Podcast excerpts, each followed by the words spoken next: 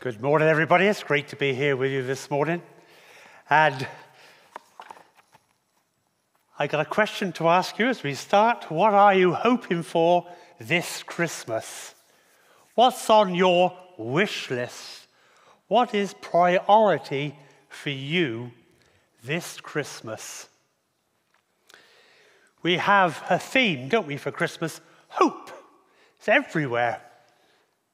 Is it in your heart? Is it in my heart?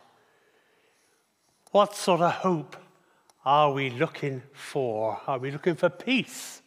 Are we looking for a good meal at Christmas? Are we looking for sleep? Fellowship? Something cheap? A nice bit of heat? Are we looking for the World Cup? Oh, sorry. Vive France. Uh, cross off the World Cup. It's not coming home for Christmas. Or are we just looking for not being alone this Christmas? And our theme this morning, as we look through this first bit of the Gospel of John, is that Jesus Christ has come and he's here for you and for me. He had made his dwelling amongst us. He's living right among us. Now, I heard a famous preacher last week say, Hope has a name, and his name is Jesus. And I want to add a little bit more to that.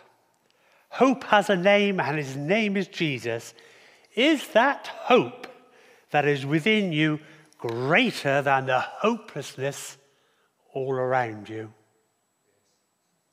I trust it is and will be. Now, looking at John's gospel, John writes to prove that Jesus Christ is God's Son, that Jesus Christ is here for you. He takes a different tack than the, the Matthews the Lukes of uh, the Bible. There's no shepherds, there's no angels, there's no Bethlehem, there's no fluffy animals or anything like that. John is more uh, thinking about what Christmas means, what the, uh, leave that alone, Terry's going to fall over, what the Christmas meaning is all about.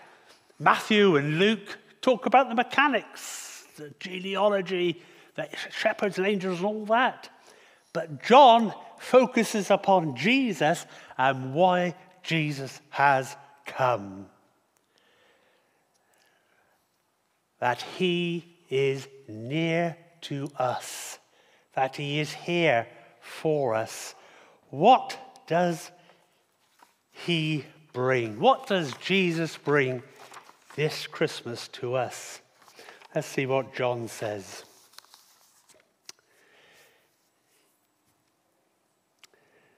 He starts uh, with this phrase, doesn't he? In the beginning was the Word. Uh, and the Word was with God, and the Word was God. He was with God in the beginning. Wow. That takes a bit of getting used to.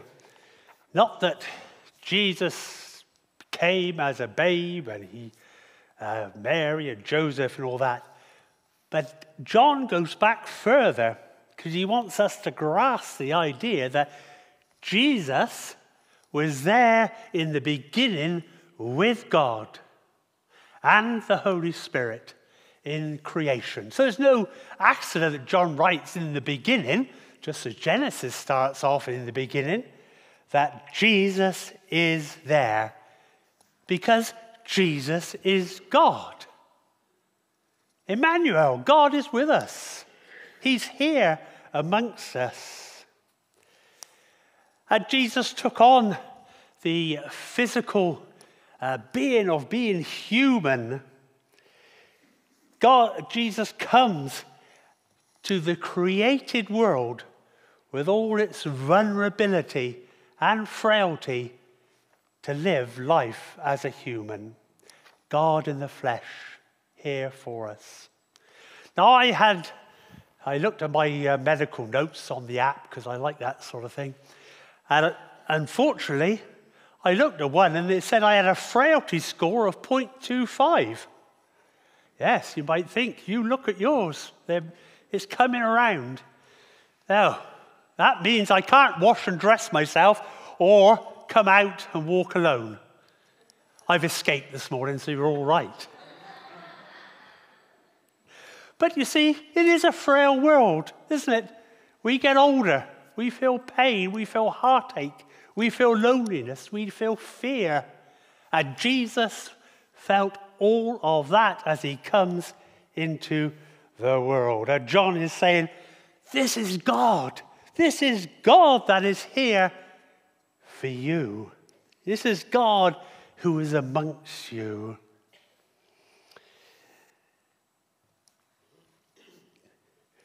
You see, John goes back to the creation story because he's saying the Word is Jesus.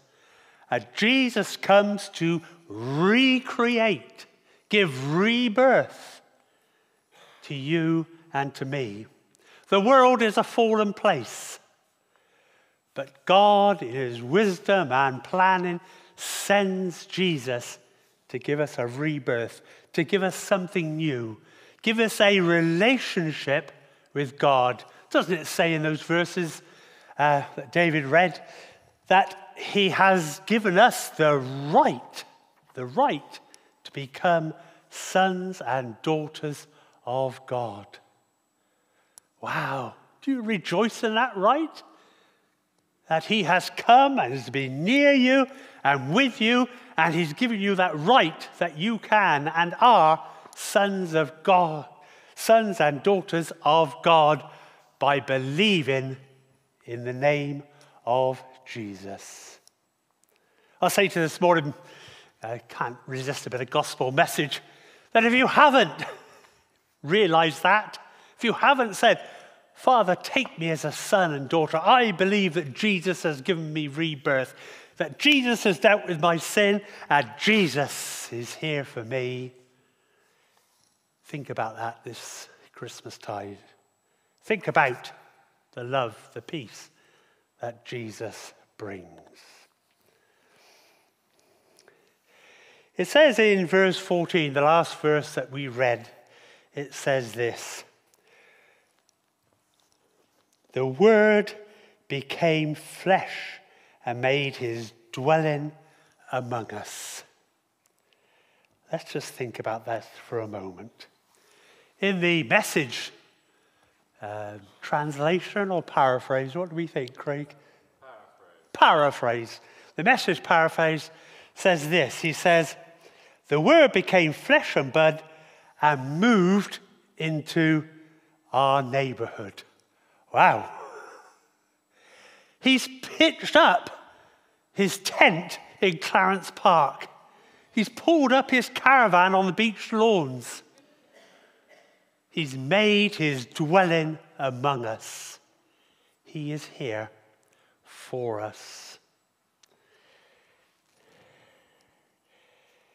And he knows you. He knows you. He knows you by name. He calls you. As Jesus takes on flesh and blood, he um, enters this uh, humanity of, of frailty and vulnerability.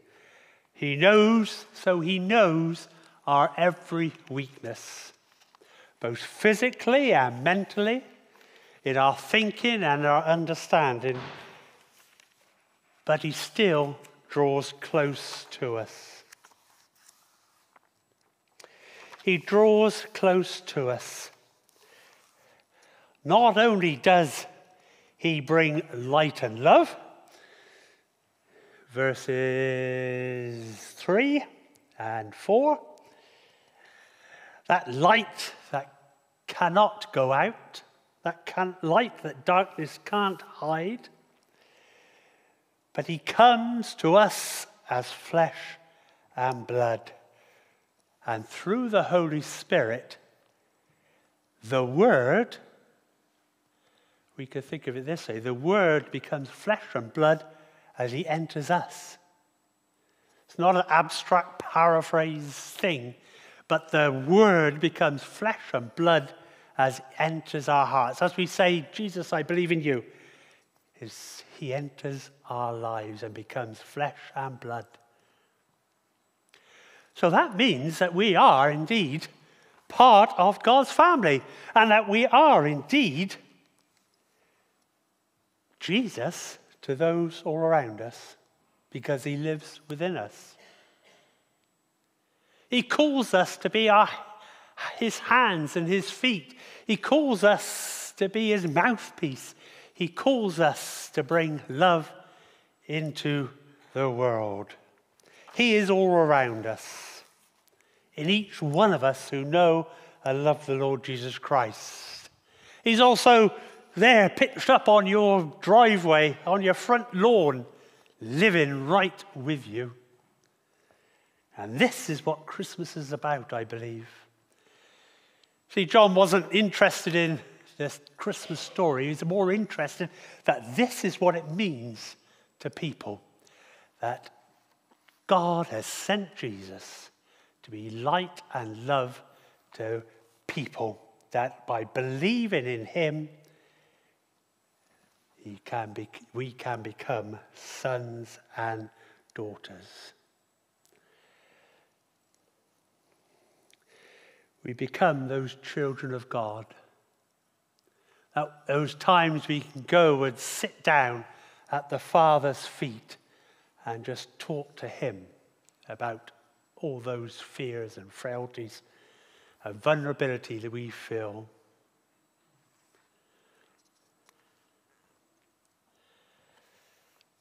And he wants grace and truth to come into the world. It's the end of the read, isn't it? Grace and truth and light and love. And he uses us to do that through Jesus, of course, not in our own strength. Jesus gives us example. God gives us example of Jesus coming into the world, taking on mankind, humankind, and bringing those things. And he wants us also to bring those things into our neighborhood, to pitch up to our neighbors, to set our tent, whatever our neighbor might be. It might be a work colleague, a next door neighbor, might be the lady in the shop. Who knows? We who are Jesus' flesh and blood, as it were, bring hope this Christmas. We bring hope this Christmas that there is more than the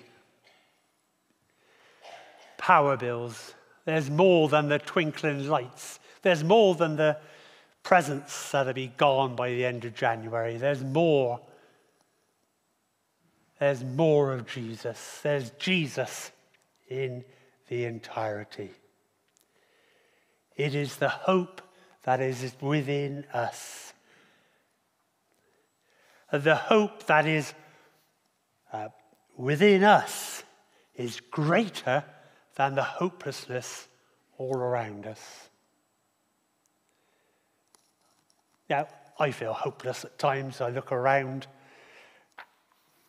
the world and think, well, what is it? What is happening? How can I do something about it? How can I pop off Mr. Putin or make peace and all that? I can't. But I can pray to God. I can come to my Father who has made me a son and pour out my heart to him. There's an old hymn that we used to sing, and I'm sure many of you will know it. I can't remember us singing it here at uh, St. Paul's, but it goes, I'm not going to sing it, don't you worry. I was going to apply for worship leader, but seeing as I can't sing a note, can't play anything, I decided against that. Anyway, but here it goes.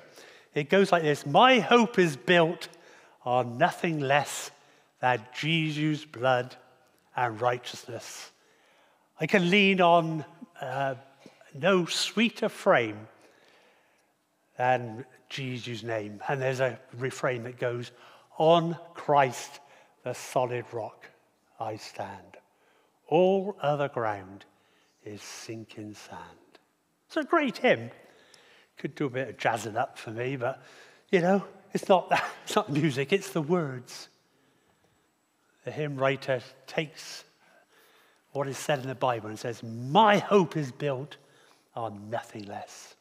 And our hope is built on nothing less than Jesus coming and being with us and coming for us and working through us this Christmas that we might be hope, show hope, and feel hope in a world that is hopeless. My hope is built on nothing less than Jesus' blood and righteousness. May that be so for all of us this morning and through this Christmas time. And you know, and even after Christmas, it doesn't just apply for Christmas, it goes on and on. May God bless you. Thank you. Thank you, Craig. Well, just stay there. Are you feeling all right? You've got, look, can you read that? What's that say? 9.58? Yeah. You've got a minute and a half left. Are you sure you want to go? Yeah, I do. I Sure? Do, yeah. Blimey. I'm done. I'm done. You carry on. Round of applause.